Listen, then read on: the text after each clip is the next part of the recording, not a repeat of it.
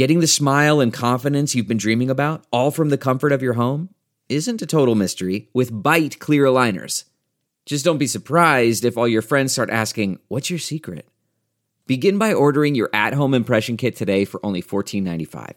Byte clear aligners are doctor directed and delivered to your door. Treatment costs thousands less than braces, plus, they offer flexible financing, accept eligible insurance, and you can pay with your HSA FSA. Get 80% off your impression kit when you use code WONDERY at Byte.com. That's B-Y-T-E dot com. Start your confidence journey today with Byte.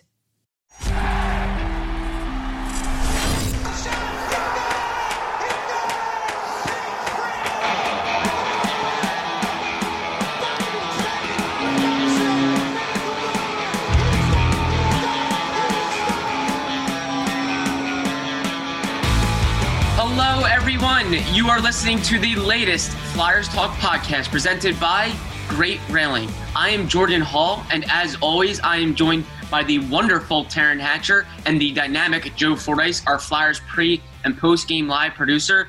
The Flyers are coming off back to back losses. Uh, it's their first back to back losses in regulation since December 31st to January 4th of last season. So they've gone quite some time without losing consecutive games in regulation. So that's probably a good thing, but it's also a little troubling that it's happening now in this season.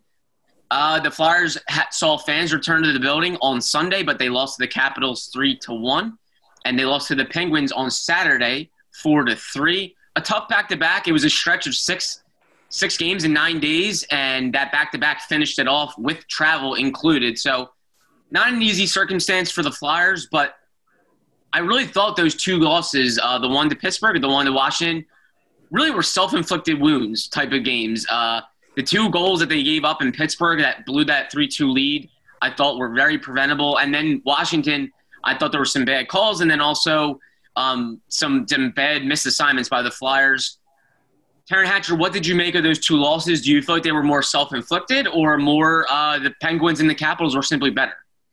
Well, the one thing that um, has come to stand out to me in a lot of these games that Al Morganti says pretty much the same thing every game is it seems like the Flyers always have early power play opportunities. They've had a few against Pittsburgh in the first period and um, they had a few throughout the Pittsburgh series actually where you know we talk about good puck movement, good puck movement. It looks like it's going well, which is a, a step in the right direction, but it's it's worthless if you don't cash in and then you lose a game by one goal you had two early power play opportunities, and I know they're they're not going to go, you know, 100% on the power play. Nobody does, but the Flyers have been ex- exceptionally um, troubling on the man advantage, and it's come back to bite them a lot. And beyond that, you know, the thing that's tough for me, and I and you hate to make an excuse because it doesn't matter. Like this is the situation for every single team in the league. But the thing that I always am sitting here and, and having to keep in mind, especially given that like I've I've done some of this travel before and not not as a person who played the game, but just who stood next to the ice and spoke.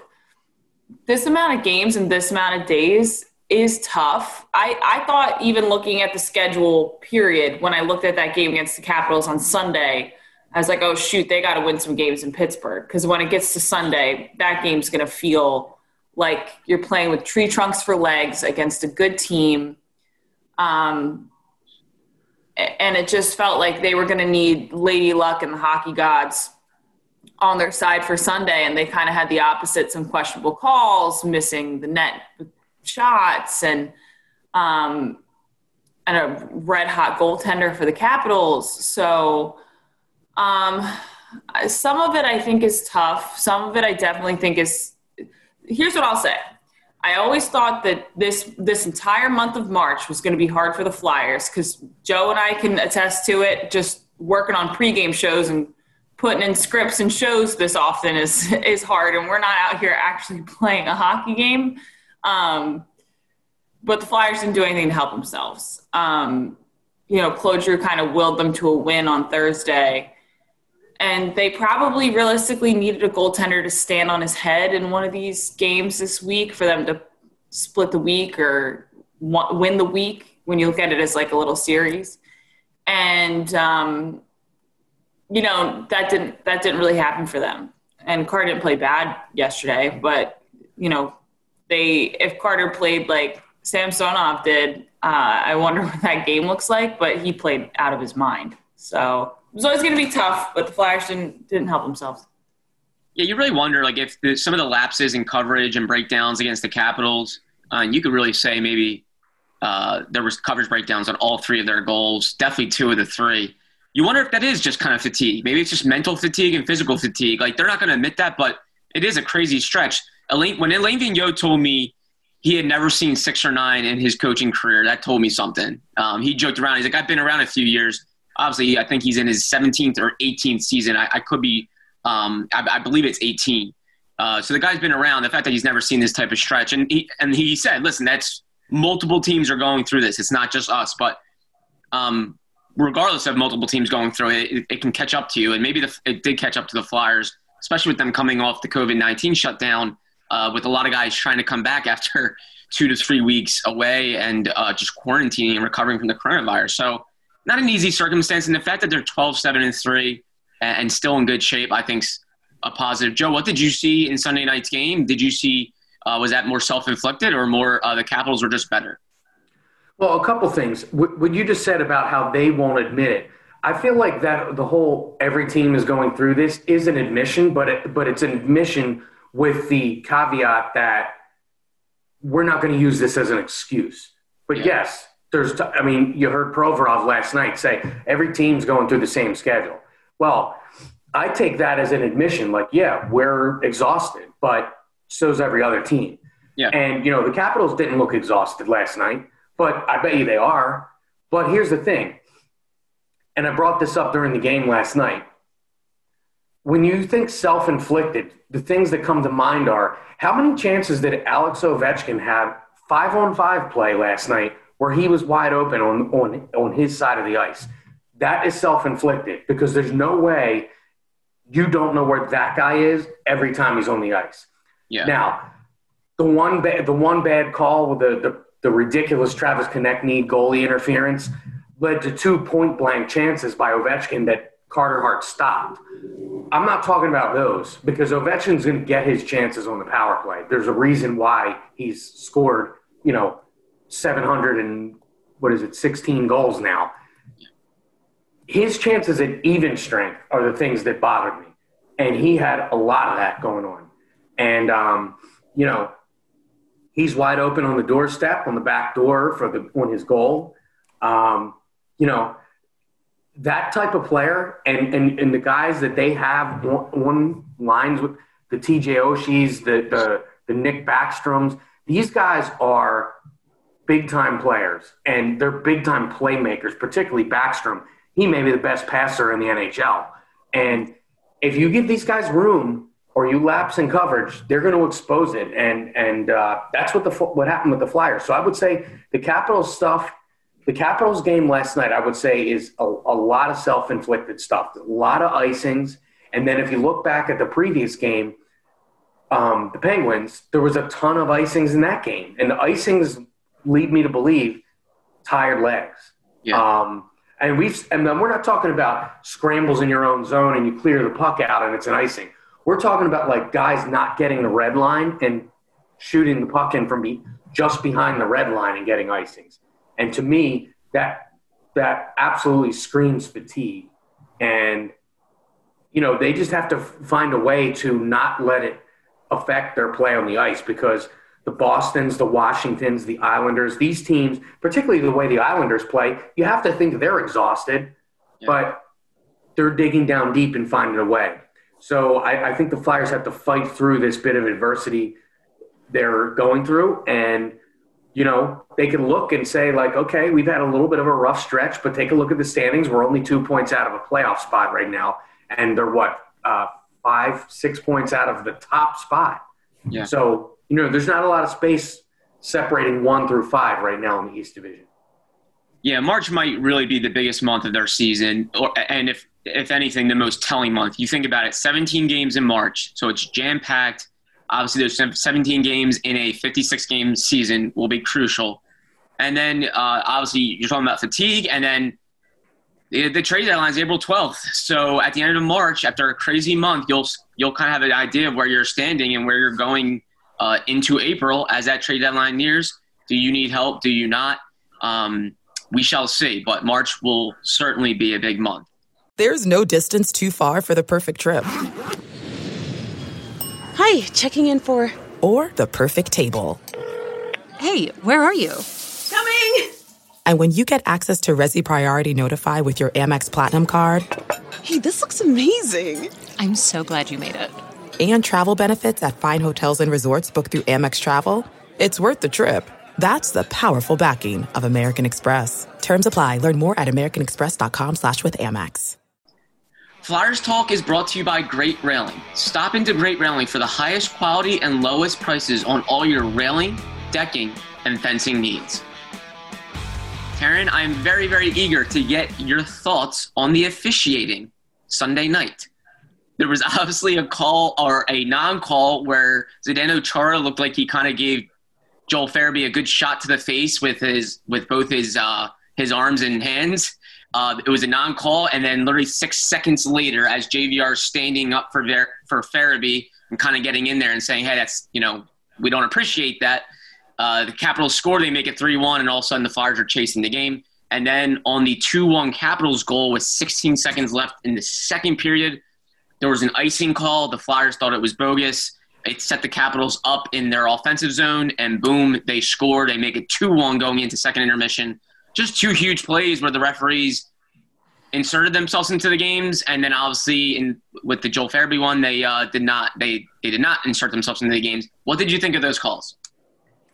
Um, I think I think the like you said the the referees it definitely became a player in this game in a way that you generally don't want a referee to to like and it was the it was kind of the inconsistency part of it that sort of peeved me too. It it didn't make sense the way some of it was called. You know, like the and the Chara one bothered me because I know I know everyone sat there and they were like, "Well, what's James Van like doing? He's going over there standing up for him, and now it's a four on three the other direction, and they score a goal." And it was like, I mean, one of the things that peeved me about that, if I'm remembering the replay properly, is that there was a ref who was right there right after it happened after Chara landed that hit on Farabee. And then James Van Riemsdyk kind of skates over to like say something. I'm sure it was, you know, some four letter four letter word or another. And then he's trying to skate away, and the Caps are just holding on to his stick, and which is part of the reason why he couldn't get back into the play. And there was a longer replay of it in the game when everybody was trying to get a look at like if JVR and Chara were mixing it up and for a while, you just see JVR trying to like skate, looking like you know like he's carrying a picnic basket, like a hobo over his shoulder. You know that like the I'm trying to describe it because this is an audio medium, and I'm now just like miming it, and none of you guys can see me. But he looks like one of those old cartoon characters, as like a stick with a little basket on the end of it, trying to pull away. And it took him out of the play. I mean, I don't know that he would have been in the player, to be honest with you, but it was one of those things where I'm like, if we're going to call some of the things we're going to call in this game, then let's let's be consistent. You know, it felt like the icing was incredibly dicey. Um, I'm trying to keep game straight from this weekend. The TK goal interference was in that game too, right? That one, that was the one I brought up earlier, Taryn, and that one didn't yeah. result in a goal, but it did result in two golden opportunities by Ovechkin that Carter Hart had to stop. So yeah, know, and it's like let's just let Ovechkin get warmed up. Like it just it, it was one of those things where I'm like I, I don't if you're going to sit there and and make that call, then somewhere later in the game, that call has to make sense, you know, in terms of balancing the scales. And it certainly didn't. And I don't think it's the reason the Flyers lost the game. Um, because you know, like I said, I, I I was really irritated about that Chara situation. Um, but I don't know that even if JVR took himself out of the play when he skated over there, nonetheless, if any of the rest of the extracurriculars really mattered. But like the icing, the, that icing shouldn't have been called, in my opinion. I don't think it was clear enough. Um, I think somebody prematurely blew that whistle, and then they were like, "We're sticking to our guns here." But it just, I mean, Joe, we talked about it upstairs quite a bit. It just felt like all right, they did all this crap, and now somewhere these scales are going to have to even out, and maybe it'll result in something decent for the Flyers. And then that day never came. Yeah. Joe, was that um the, the Farabee play with Chara? Is that just hey, Zdeno Chara is Zdeno Chara, and he can pull that stuff off on a 21 year old sophomore in the league? Um, the, the Capitals loved it. I, I think I saw one of their players quoted saying that's just a real savvy veteran play by Chara. He essentially takes out two Flyers with his physicality, and it sets them up for basically the backbreaking goal. What did you think of that? And then for me, I'll say real quick that icing play, um, bad call or not, the Flyers need to get their heads straight and finish that period. If they finish that period and just cover their assignments on an on a defensive zone draw, it's one one, and you're still right there in the game. I felt like they got the best of them. But Joe, what was your takes on those? I agree with you on the icing. Um, yeah, the icing was dicey, but the reason that the puck had to be shot down the ice was because the Flyers were sloppy in their own end. Yeah. Before that, leading up to it, and you know the Chara thing. I, he seemed a little feisty this weekend. He, he, was going after Brad Marchand on Friday night against Boston because after after uh, Brandon Carlo got hit by Tom Wilson and the hit that resulted in the suspension, which is why the Flyers aren't seeing Wilson this week. So maybe he just had a little uh, extra motivation to get after guys that are smaller than him, which is almost everybody in the league that he's to come up against. Um, but yeah, I mean, I didn't, I didn't think a ton about the Chara Farabee play when it happened. I only, you know, because I guess my attention went to the goal that went right, it happened right after it, and just, you know, how did this get many guys get caught up ice and you know yeah. they have wide open i mean there were three players on that uh, on that play that could have scored that goal yeah. so um, you know uh, the Farabee one didn't stick out to me as much as like the Konecny one for sure yeah. the icing one was dicey i felt like there were a couple icings that were dicey and i feel like that's almost a plague around the league you see how many guys do you see pull up after an icing whistle and they're arguing about who was there first. And, you know, um, I feel like they took that rule out of the league for safety purposes. Yeah. And it seems like it's kind of evolved into something else that maybe they, they didn't uh, intend for in the first place. Like, to me at this point, if guys are even, there shouldn't be a call if you're racing back for a, for a puck. Um, if it's clear cut, okay, it's clear cut. But I would say, I mean, if you have a body, if you have more than a body's length on a guy, it's easy to tell. And that's clearly not what was the case uh, yesterday on that particular icing call. Um, and, and I, I, think that needs to get a little more clear cut because I feel like there's a ton of gray area about the icing from game to game based on who the referees and the linesmen are in each game. Um, so that needs to be cleaned up. But yeah, I mean the the effect to me the Konecny one that might have been the, the the that might have been the number one worst call I've seen all season in any game, not just Flyer games. Yeah, and and the JVR uh, uh, the icing call like when a player like JVR is that um, upset about it, it, that tells you something. Uh, JVR is the team's uh, player rep for the NHLPA. Uh, he's super respectful, and he's a lot of people say he's one of the smartest guys in the league the fact that he was that bothered by it tells you that yeah he, he thought that was a bad call. Um, and then with uh, with Farabee and Chara too, like Taryn was saying how some people were upset that JVR came to Farabee's defense. Half the fans are I get tweeted half the time, more than half the time, that if a player doesn't, if a flyer doesn't stand up for a guy that gets hit like that, uh, they're they're they're so mad, and like we don't have any guys like that anymore since Wayne Simmonds. Like JVR was just trying to stand up for a team. Yeah, it's hard to fold him there, but yeah, if you dissect the play, though, I, I think the, the, I think the, when people overreact, you look at this. A defenseman scored the goal for them. Both of the wingers who were responsible for the def, the points on, you know, the defensive side of the ice are tied up, you know, with Chara, and that's what stands out to people. So of course, people are going to go, "Oh, why aren't the wingers down the ice?" You know, blah blah blah. This guy's wide open because of that you know, 98 times out of 100 that play happens, a goal doesn't go in, and somebody says, "Oh, well, they should have they should have gone after him more." So right. you know, you can't please everybody. No. The game's played on the ice. It's not played, uh, you know, on a computer or on a, you know, a rule book or, you know, how you're taught to play the game and this person takes this person and that ter- person takes that person. That's not how it always plays out on the ice. So you, you're never going to get everybody to be on board with something. And when a goal goes in, the ten the tendency is to overreact. And at that point of the game, the Flyers were already seemingly behind the eight ball. So I think that just added to people's reaction.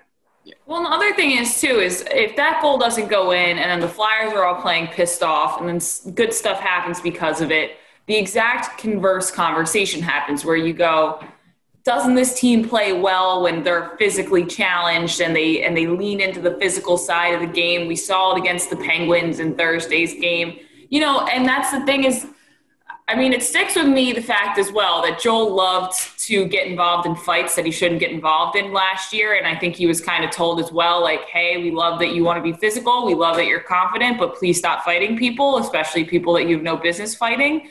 Um, and I'm sure in some regard, like Joel's realized his value to the team. And, and in that situation, it was like, Chara, a giant, giant human being who's also a veteran. Joel, I don't think like Joel kind of got lit up unexpectedly. The perfect storm of it all is like I'm almost more I lean towards the side of the fans who are like, how are you gonna let your guy get like clotheslined and not do or say anything? But like Joe said, is is that the game's not like that situation doesn't happen in a vacuum, which makes it hard because it's not just that moment. There's another moment happening at the same time the other moment plays out differently and the Flyers get some jolt from the physicality, we talk about an entirely different response from people. It's just we can't address address certain moments from a game entirely in a vacuum because they're nuanced and that's just not how it works. Right. Flyers Talk is presented by Wells Fargo. When our communities need us, Wells Fargo is here to help. Well, guys, PointsBet set the odds for uh, teams to win the East Division here. Kind of some interesting numbers to go with it. The Boston Bruins, the favorite in the East, according to PointsBet, at plus 125. Then the Flyers and the Capitals are both tied at plus 375.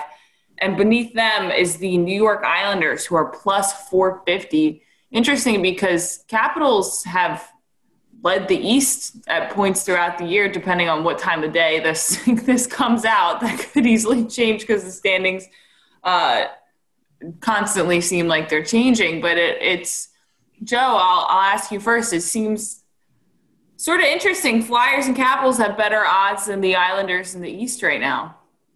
Well, what really stands out to me on that list is the Islanders. I mean, the, the Islanders last year, or in the bubble, you know, we saw what they were all about. Um, this year, they had a bumpy start, as we saw. The Flyers played really well against them. But since then, they've turned into a totally different team, and they're currently sitting at first place. So um, I, uh, I'm, I'm puzzled by the Islanders' odds. Um, it's interesting to me that the Flyers and Capitals are kind of on the same, uh, what you know, same area of the odds because you know I, I just I don't know how equal I see those two teams right now. Um, but what it also could tell you is the people behind these odds, they generally know more than us. So maybe they uh, they know more about the Flyers and they are, you know, they're high on the Flyers, and that's a good sign for everybody because Vegas barely misses. And again, you can go to pointsbet.com and check out those odds for teams to win the East Division. Currently, it sits Bruins, then Flyers and Capitals with the same odds, and then the Islanders behind them. But Flyers still in the top four, which, according to PointsBet, still has them as a playoff team. We're driven by the search for better. But when it comes to hiring, the best way to search for a candidate isn't to search at all. Don't search, match with Indeed. Leveraging over 140 million qualifications and preferences every day, Indeed's matching engine is constantly learning from your preferences. So the more you use Indeed, the better it gets. And listeners of this show will get a $75 sponsored job credit to get your jobs more visibility at Indeed.com slash match. Just go to Indeed.com slash match right now and support our show by saying you heard about Indeed on this podcast. Indeed.com slash match. Terms and conditions apply. Need to hire? You need Indeed. Well, there was one great thing to see, and that was fans back in the building. Uh, 3,100 fans are now permitted back at Flyers and Sixers games. The Flyers uh, kicked off the return to the stands uh, by welcoming their fans back Sunday night. Just shy of 3,100 fans were in attendance. And you have to love Flyers fans. We, we know some of their things that they're known for. Um, and that, that was all on display. Taryn, what was your what was your favorite moment about Flyers fans being in the back in the building? I was laughing at your tweet uh, when you were from our newsroom and you saw fans entering, and you were just happy to see human beings, Taryn.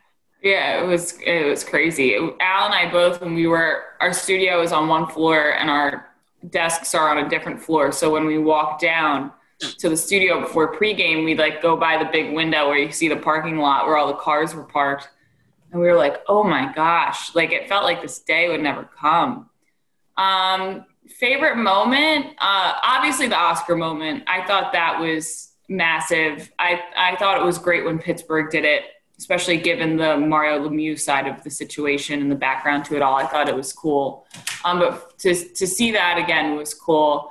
And then honestly, like, you know, we've been talking about the calls from the referees and how they really blew it quite a few times, and hearing Flyers fans just absolutely hand it to them was, I thought, what they deserved. So that was I mean, because other than that, like we can't say a lot. It was very cool when Joel scored and they were excited, but by the second period, game swung in favor of the Caps and it really never swung back after that. So, you know what? I'm going to go with just the fans absolutely giving it to the refs when they totally messed up in that game. That was my favorite moment. And Taryn, let's not forget about the fan on pregame. The fan oh, yes. Justin, Justin, and I found out that he was actually, hold on, I have a cool, so if you guys watch Flyers pregame live, which I hope you did, um, we interviewed a fan who said, My room is painted orange and black. Every day there's a Flyers game, feels like Christmas, this, that, and the next thing. Just so stoked, screaming. I was told even once the cameras went down, he was trying to get fans to chant in the concourse. And then I found out it's the same um, fan from the Inquirer article today. Yep. He's a Marine sergeant, um, and he drove. Oh no, where's the? Okay, well, miles. Yeah, he he like drove a crazy distance, and he's yeah. I think deployed next week. Um, just Justin, I'm gonna. I hope I say this right. Solorio, Justin Solorio. Um, so thank you for your service, Justin. I'm trying to get him in touch with the Flyers. They wanted to send something out to him because he was awesome. And uh, yeah, that was cool. I mean, it is cool because part of this as well, and part of like, like sports are such a marker in time for people, and this whole kind of like fanless experience feels like normal life light like the diet version of normal life, trying to make it as normal as you can. And it's starting to feel safe to be more normal again. And it, it's it, like, that's why i'm so excited just to see people. It's like, okay, this is, this is marking a moment in time now for all of us where we're saying, all right, guys, we can, we can maybe start to safely see each other again, of course, socially distance, and hopefully these vaccines get out and to everybody.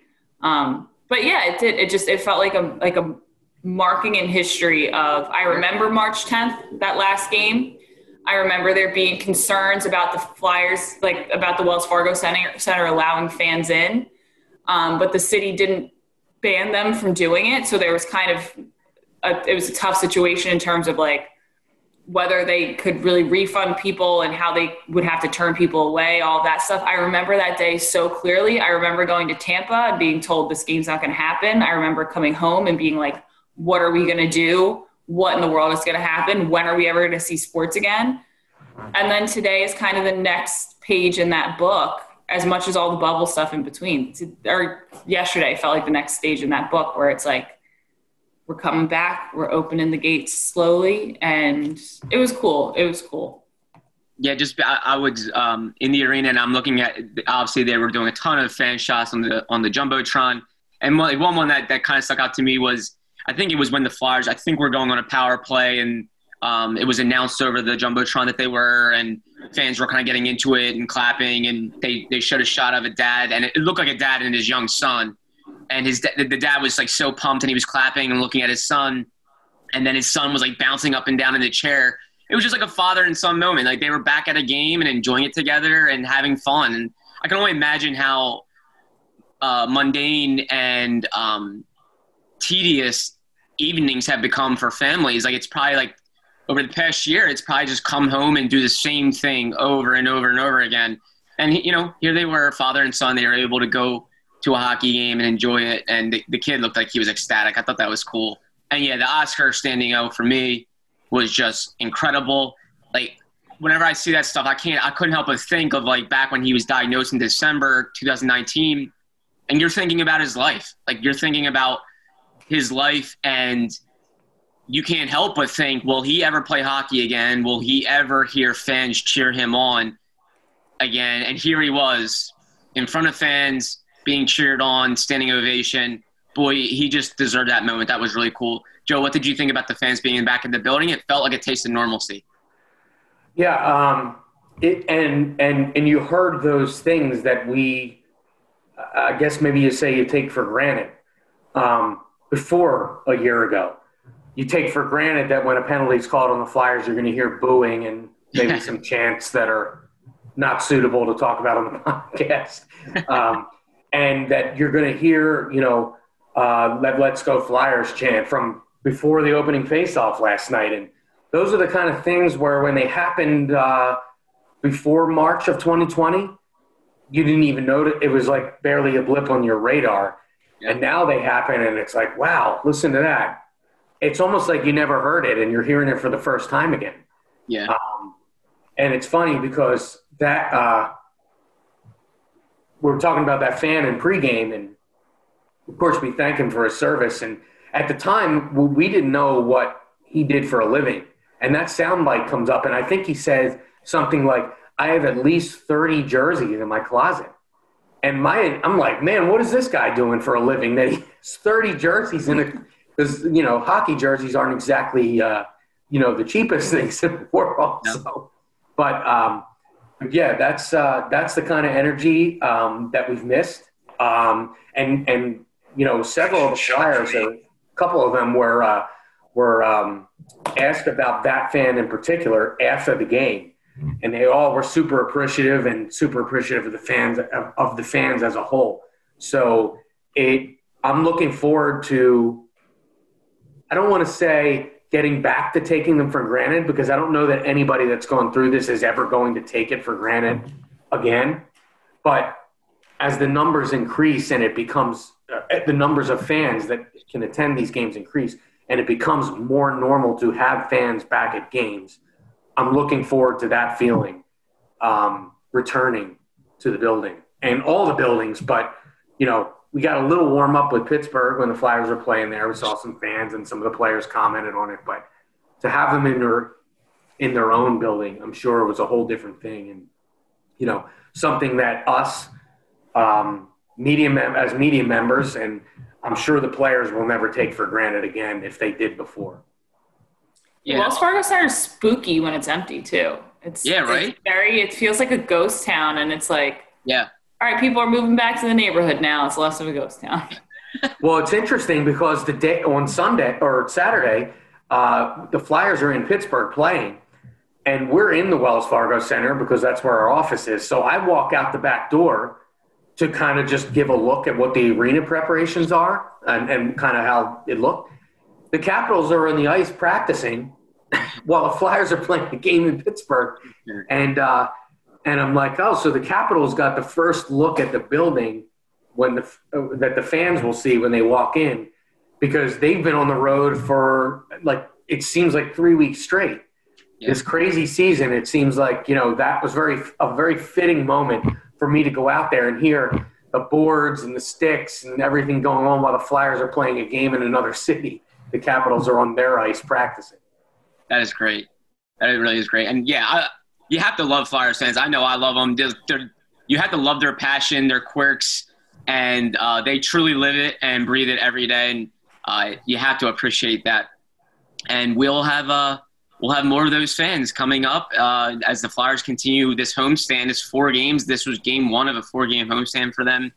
Uh, so it should be fun having them back in the building. And I also wanted to say kudos to all the Wells Fargo Center uh, employees and, and officials. I thought they made it super safe and and and uh, and they obviously kept things enforced in terms of all the restrictions and the safety protocols. They they didn't take it lightly, and I thought fans followed it perfectly too. So kudos to everyone involved for making it safe and and and uh, capable of happening. It, it, happened, which is like Taryn said. We'll remember this uh, certainly. I think for the rest of our lives. So that was that was cool to see.